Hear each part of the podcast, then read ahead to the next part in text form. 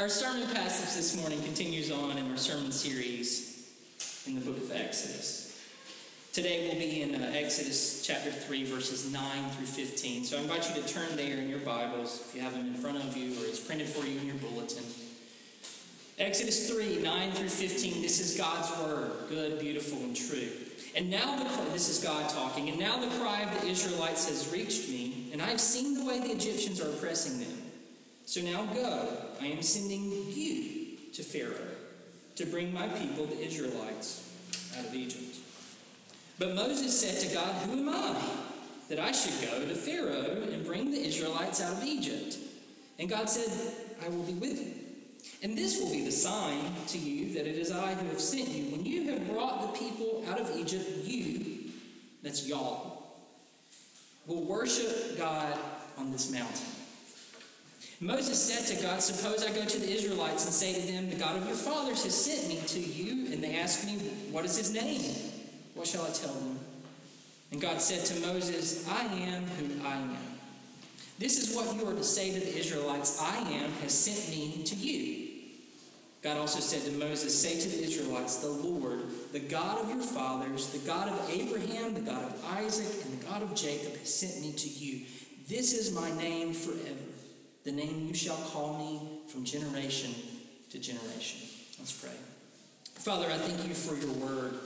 I thank you that in it we have a glimpse of who you are, because that's what it is you revealing yourself to us in human language. We have a glimpse of who you are and what you're about, and so a picture of who we are in you.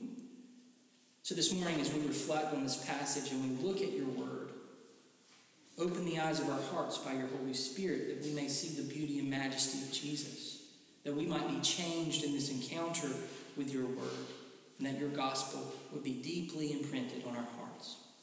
Pray this in the name of Jesus. Amen. Um, so, one thing I'm really bad at is sending food back, or anytime I've got to, like, uh, if I've received a service or bought something and I've got to take it back and complain or anything like that, I, I don't know, it just plays on all my anxieties about know, who am I to be asking this. Um, recently, we bought a, a, couch. We got an incredible deal on a couch at Rooms to Go. It was doing. I, I'm not paid to say this. They're doing a really great, like after President's Day sale right now at the outlet over here.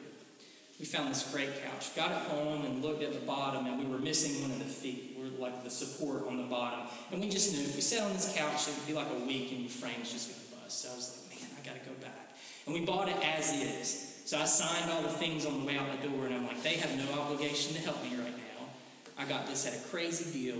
So anyway, I walk in, and I'm hoping that the leg is just going to be where the couch was on the floor. And I go, of course it's not. I mean, it's been 24 hours.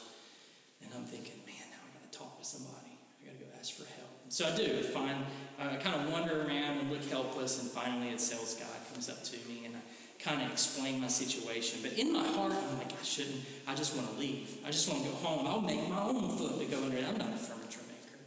What was going on there is, is I'm thinking in my mind, who am I?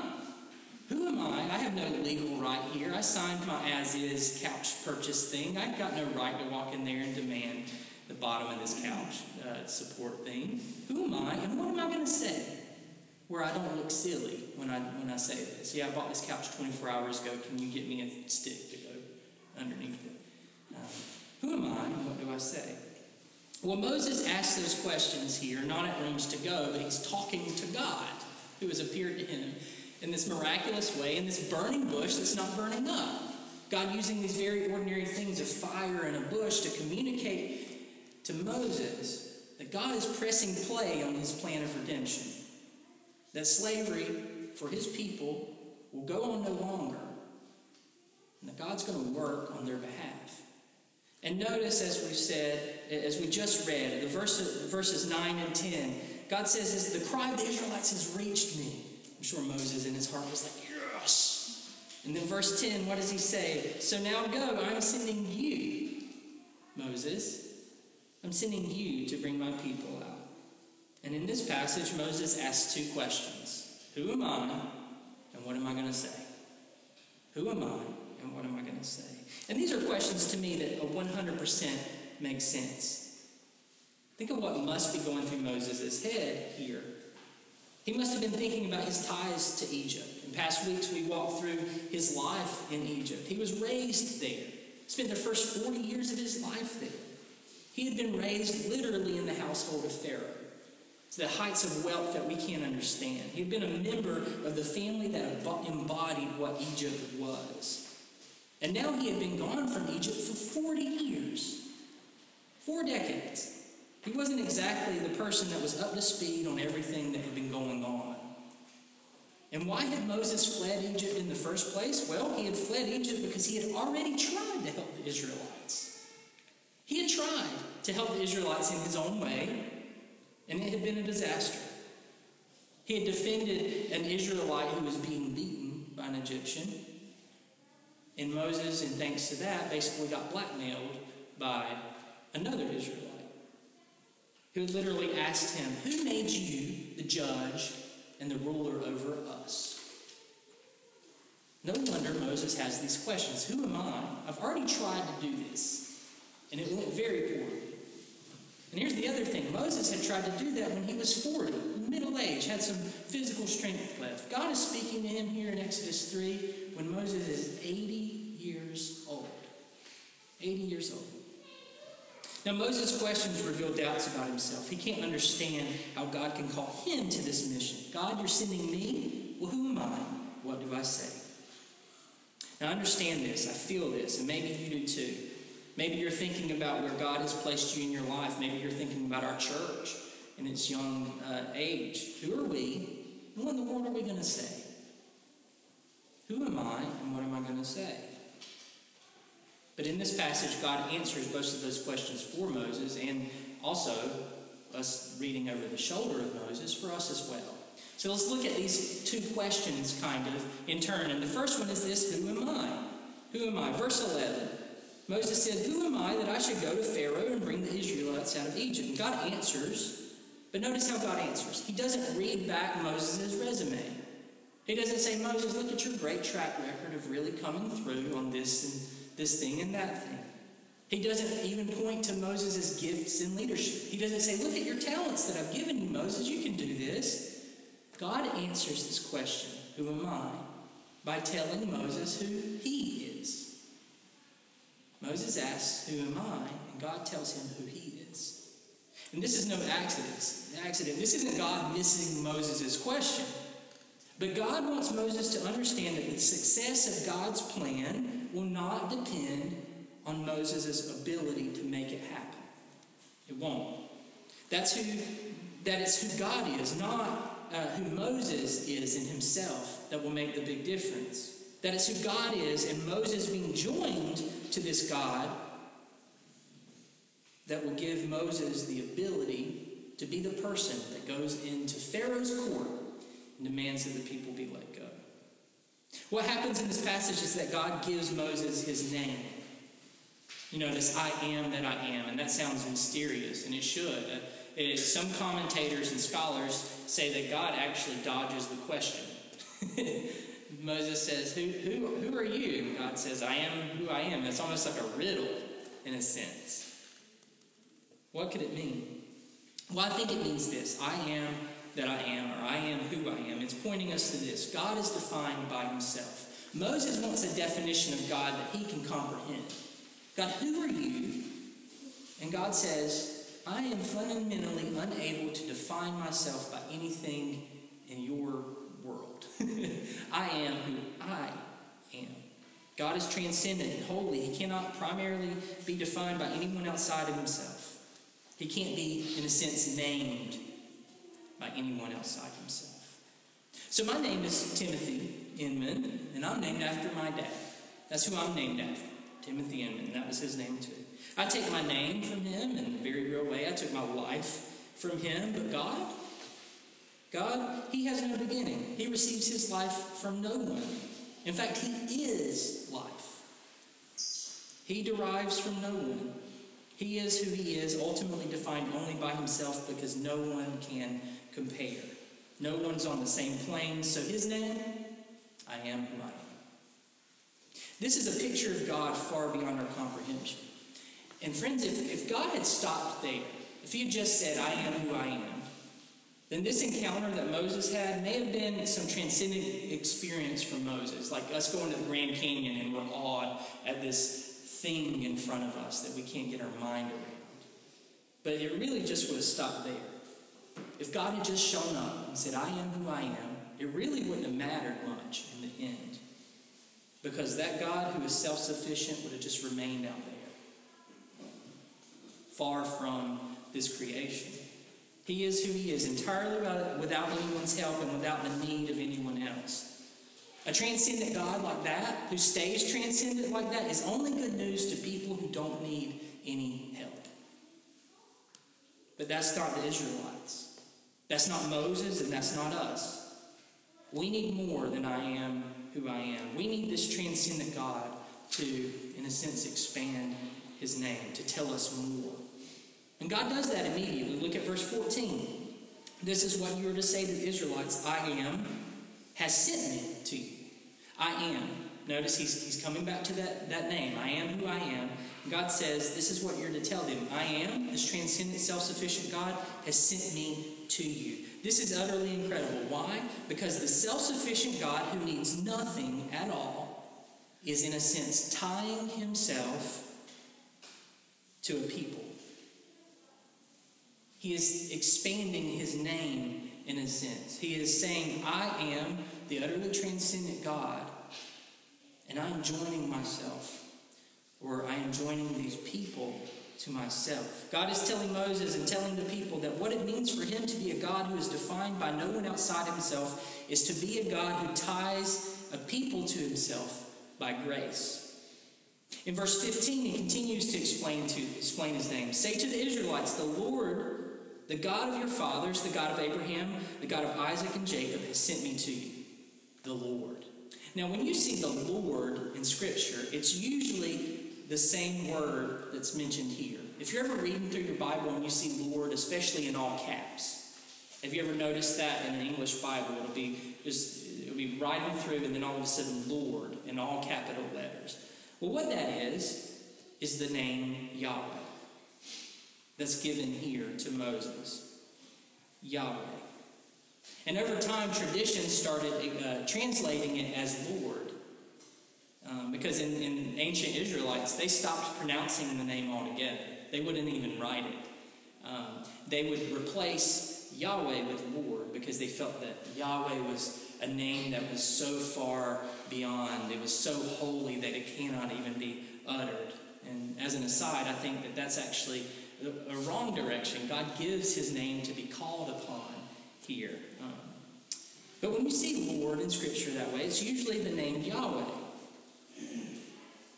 And as God gives his name here, it's like he's not just giving a legal name, it's like he's giving you his personal name. Think of it this way I am who I am is God's legal name, but Yahweh, the Lord, is the name God gives to his friends.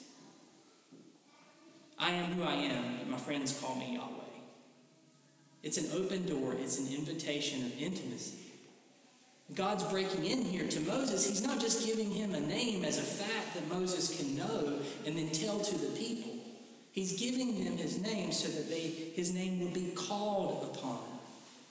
I said earlier, my name's Timothy. It is, but I don't go by Timothy. I go by Tim. And I introduce myself to people. I might give my legal name, Timothy Inman, but my friends call me Tim. That's what this is here. Except, I'm not God.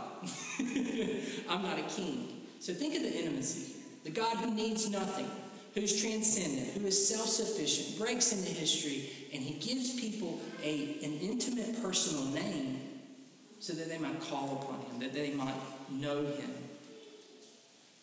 Notice that God invites Moses to know him as Yahweh, but not just that name standing alone, and not just as a God who's popped on the scene just now. He says, What? I am Yahweh, the God of your fathers, the God of Abraham, Isaac, and Jacob. Think of it this way God has taken that name that stands alone and He has expanded it, He has added to His name. He can't be defined by anyone outside himself, but in his grace, he has added others to his name. So that now when you say Yahweh, you almost have to say Yahweh, the God of Abraham, Isaac, and Jacob. Or the way the people would have heard it from Moses' mouth Yahweh, your God. Never again did God wish to be known and just called upon simply as Yahweh. I am Yahweh, the God of their fathers. It's like me. If you meet me, if you want to really know who I am, it's not just Tim. It's Tim, husband of Angela. It's Tim, father of Declan. Tim, son of Lila. God has expanded his name beyond just Yahweh. There's great grace there. And in case we're uh, still unclear about what God is doing in giving his name, he spells it out at the end of verse 15. This is my name forever, the name you shall call me from generation to generation. His name was given, not just a fact to be known, but a name given to be called upon. This is an invitation to relationship.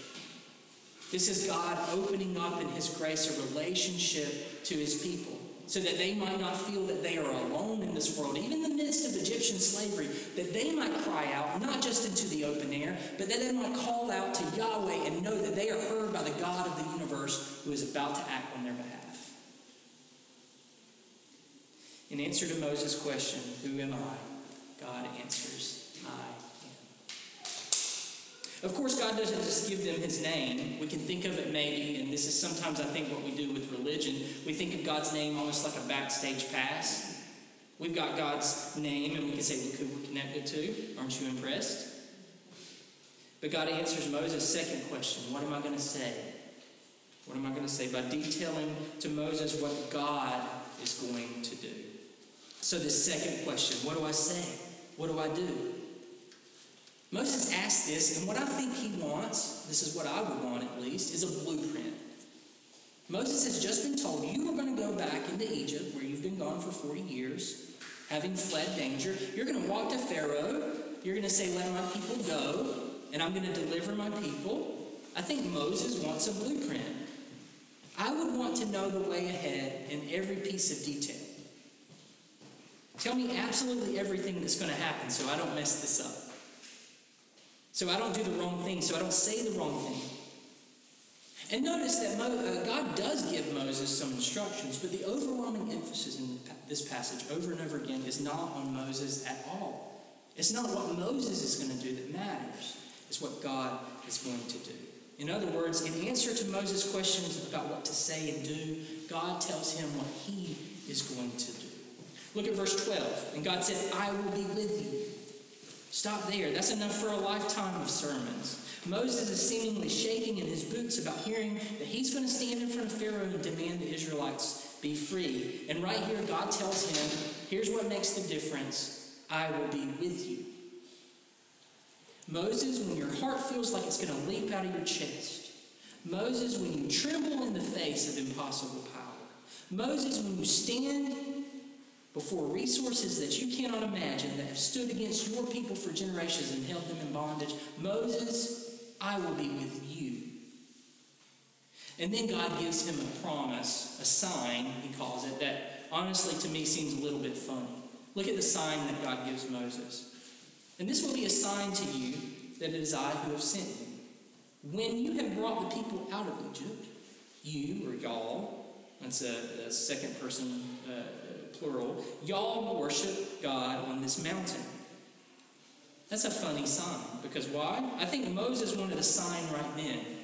Like, like write it in the clouds, God. Like make the, manipulate the clouds and write it out. I'm, I'm going to be with you. Pharaoh, set them free and give the people to Moses. But the sign that God gives Moses is one that Moses will only see once all of this is over. It's a sign that Moses will only be able to see after he has gone through what God is leading him to. But it's such a glorious sign. Look at this. God is telling Moses that after he has stood in front of the greatest power this earth has ever known up to that point, after he stood in front of Pharaoh, that he will stand with his freed people, the Israelites freed from bondage, he will stand with his freed people right there, right in that place where Moses is standing by himself at this moment. And that they together worship God.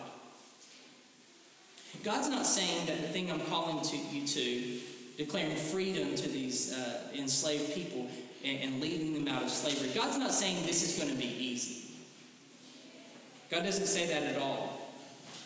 God's saying you're going to endure difficulty ahead, but in all of that, the thing that's going to keep you going, Moses, is this promise that your people will be freed and you all together, together will worship God right here. I can't help but think of, but think of the New Testament talking about Jesus. Hebrews chapter 12. It's thinking and talking about how Jesus endured the suffering he took on in this world. Not just the cross, but all that Jesus endured in his lifetime, including his crucifixion and the pain of all that. How could Jesus face it and not turn away? It says this For the joy set before him, he endured the cross, scorning its shame, and sat down at the right hand of the throne of God. Jesus stared at the shame Jesus stared at the fearful pain of crucifixion. Jesus stared at facing the just wrath of God against sin. But why did he face it? How could he face it? Because of the joy set before him. And what is that joy? The joy set before Jesus is similar to the joy set before Moses here. It's that he would be lifted up to the right hand of God with us. The promise Jesus received that carried him through the darkest moments of his death wasn't just knowing that he himself would be vindicated by God, but that his vindication would be our justification And we read about in Romans 4. That he would make a way for us to be righteous in God's sight.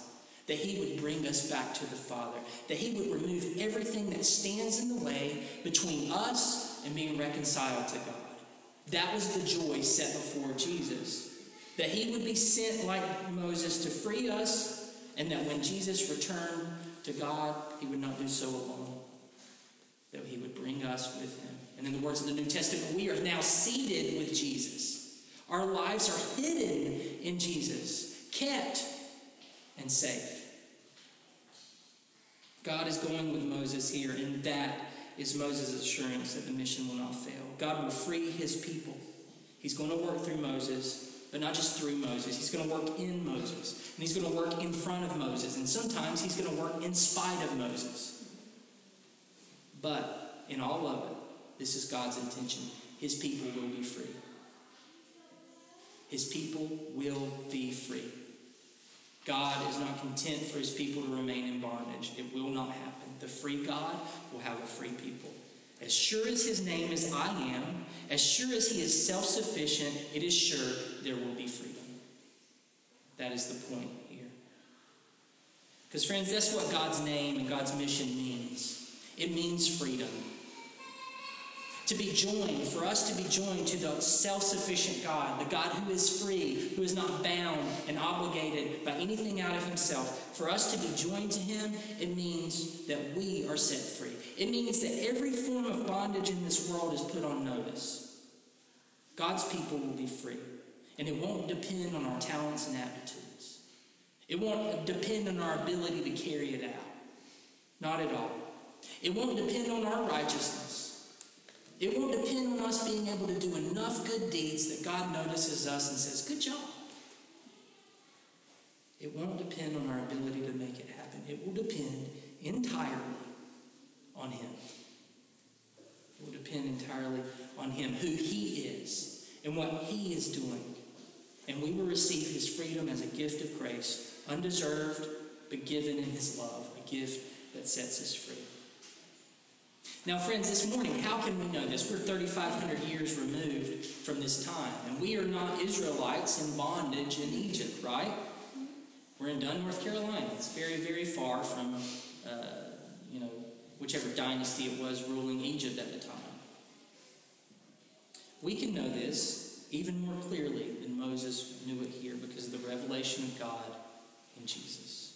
And Jesus would get an even, even, uh, even clearer explanation of what God's name means. As I said earlier, Moses and the Israelites were meant to see that Yahweh, I am, the God of Abraham, Isaac, and Jacob, was breaking into their history and receive an assurance that the self sufficient God was taking on their concerns to himself. And what was accomplished under Moses? A lot of good things. The people were freed from Egyptian bondage. Later on, they were established as a kingdom of priests, and they were given the instruction of the Ten Commandments and the law of Moses. And in doing that, God was freeing them from the unjust laws of Egypt. And they were given the tabernacle as God's living object lesson that He was going to dwell in their midst. And that in doing that, God was freeing them from all the false worship of Egypt. But all of that, as wonderful as it is, was just a partial freeing that pointed to the fullness of God's freedom. Given to us when God sent not Moses, but when God sent his own Son. When Jesus came to us, the light of the world, the Word taking on flesh to dwell with us, Jesus, who, unlike Moses here, who complains, Moses who gives excuses as to why he should not be sent, Jesus who took this all on willingly. In Jesus, we see not just I am, not just Yahweh, the God of Isaac, Abraham, Isaac, and Jacob. We see Jesus, the God man. As Matthew 1 says, He is Emmanuel. He is God with us. And in Jesus, God is with us, never again apart from us. God with us and God for us. Jesus, the God man, God and humanity reconciled in his person. And because of his work for us, because of his perfect life, his sacrificial death, because of his victorious resurrection, we are assured that God is not God out there, never again. He is not God far away. He is God with us, for us, forever. In Jesus, God, in a sense, has expanded his name to include us. So now, it is God, the God of Tim. God, the God of insert your name here. Forever, by grace, you have been joined to the self sufficient God who is intent on seeing you blessed to the uttermost forever. I think it's impossible for us to have an encounter with the grace of God in Jesus and not ask the same kinds of questions that Moses does here. Who am I? And what am I going to say? Who am I and what am I going to do? And while it may not seem that the grace of God breaks into our lives as dramatically as a burning bush, and don't go home this afternoon and expect to see the shrub in front of your house on fire talking to you. That's not how God did that one time. It's right here. We might not expect to see God break into our lives as dramatically. The reality of His grace even in places like here at the Lord's table, is no less dramatic and powerful. The grace of God is always something that turns our lives upside down in the very best way. And on top of that, we are those who God has called, not just to receive His grace, but God has called us to be on mission with Him for Him, just like Moses here to be a presence in our community that points people away from the false gods that can only enslave and point them in small ways and big ways to the God who comes to save his people. And in all of this, you may feel, well, let me preach to myself, I feel wholly inadequate. I do. I feel like there must certainly be people who deserve God's kindness more than I do. And there are. I totally feel that there certainly must be people who are better qualified to witness to His grace and to point with Him. I, I do. are so many ways that I feel like I fall short to what, where God has placed me. I'm bad at time management. I'm bad at getting back to people. I talk too much. I laugh too loud. I'm bad at networking, etc. And I haven't even gotten into sins. Those are just weaknesses. Those are friends, our, our, our calling this morning is to do this. And this is our invitation, my invitation to you. To begin to answer those questions that gnaw at our hearts. Who am I? By first answering the question, who is God? To, like Moses here, hear God tell us who he is. And for that to be our grounding confidence so that the way we think about ourselves is never just us adding up the sum of our good and bad deeds. Or just a list of our talents and weaknesses, but that we begin to think about ourselves first as those who have been loved by and sought by God, forgiven and declared righteous in Jesus, right now being renewed and empowered by His Holy Spirit. That we begin to develop that muscle memory because we're always asking that question, who am I, right? That we begin to develop the muscle memory that immediately answers that question by looking to Jesus. Or to quote the Scottish uh, pastor Robert Murray M'Cheyne, as he once said, For every look you take at yourself, I've quoted this before, for every look you take at yourself, take 10 looks at Jesus. He is altogether lovely. Such infinite majesty, yet such meekness and grace, and all for sinners, even the chief. Live much in the smiles of God, bask in his beams, feel his all seeing eye settled on you in love, and rest in his almighty arms. Developing that. Because that's the essence of faith, leaning on who God says he is, and believing we are who he says we are. So, hear me well this morning and close. You're not just what has happened to you in your life, you're not just what you've done in your life. Your delight and your joy are not in the things that we so often tack them onto. Your delight and your joy is not that you're happily married, or that you may be debt free, or that you're climbing the ladder of success at work, or you have straight A's on your report card, or whatever it is. That's not your delight and your joy. Before any of those things, and yes, those matter, before any of those things, you are a dearly delighted in child of God. Period. Period. You are dearly delighted in by the God of the universe who loves you so much that he sent his son to remove every barrier between you living in the absolute freedom of being loved by him. That is who you are. So let us learn to answer that question Who am I? by allowing God to answer it for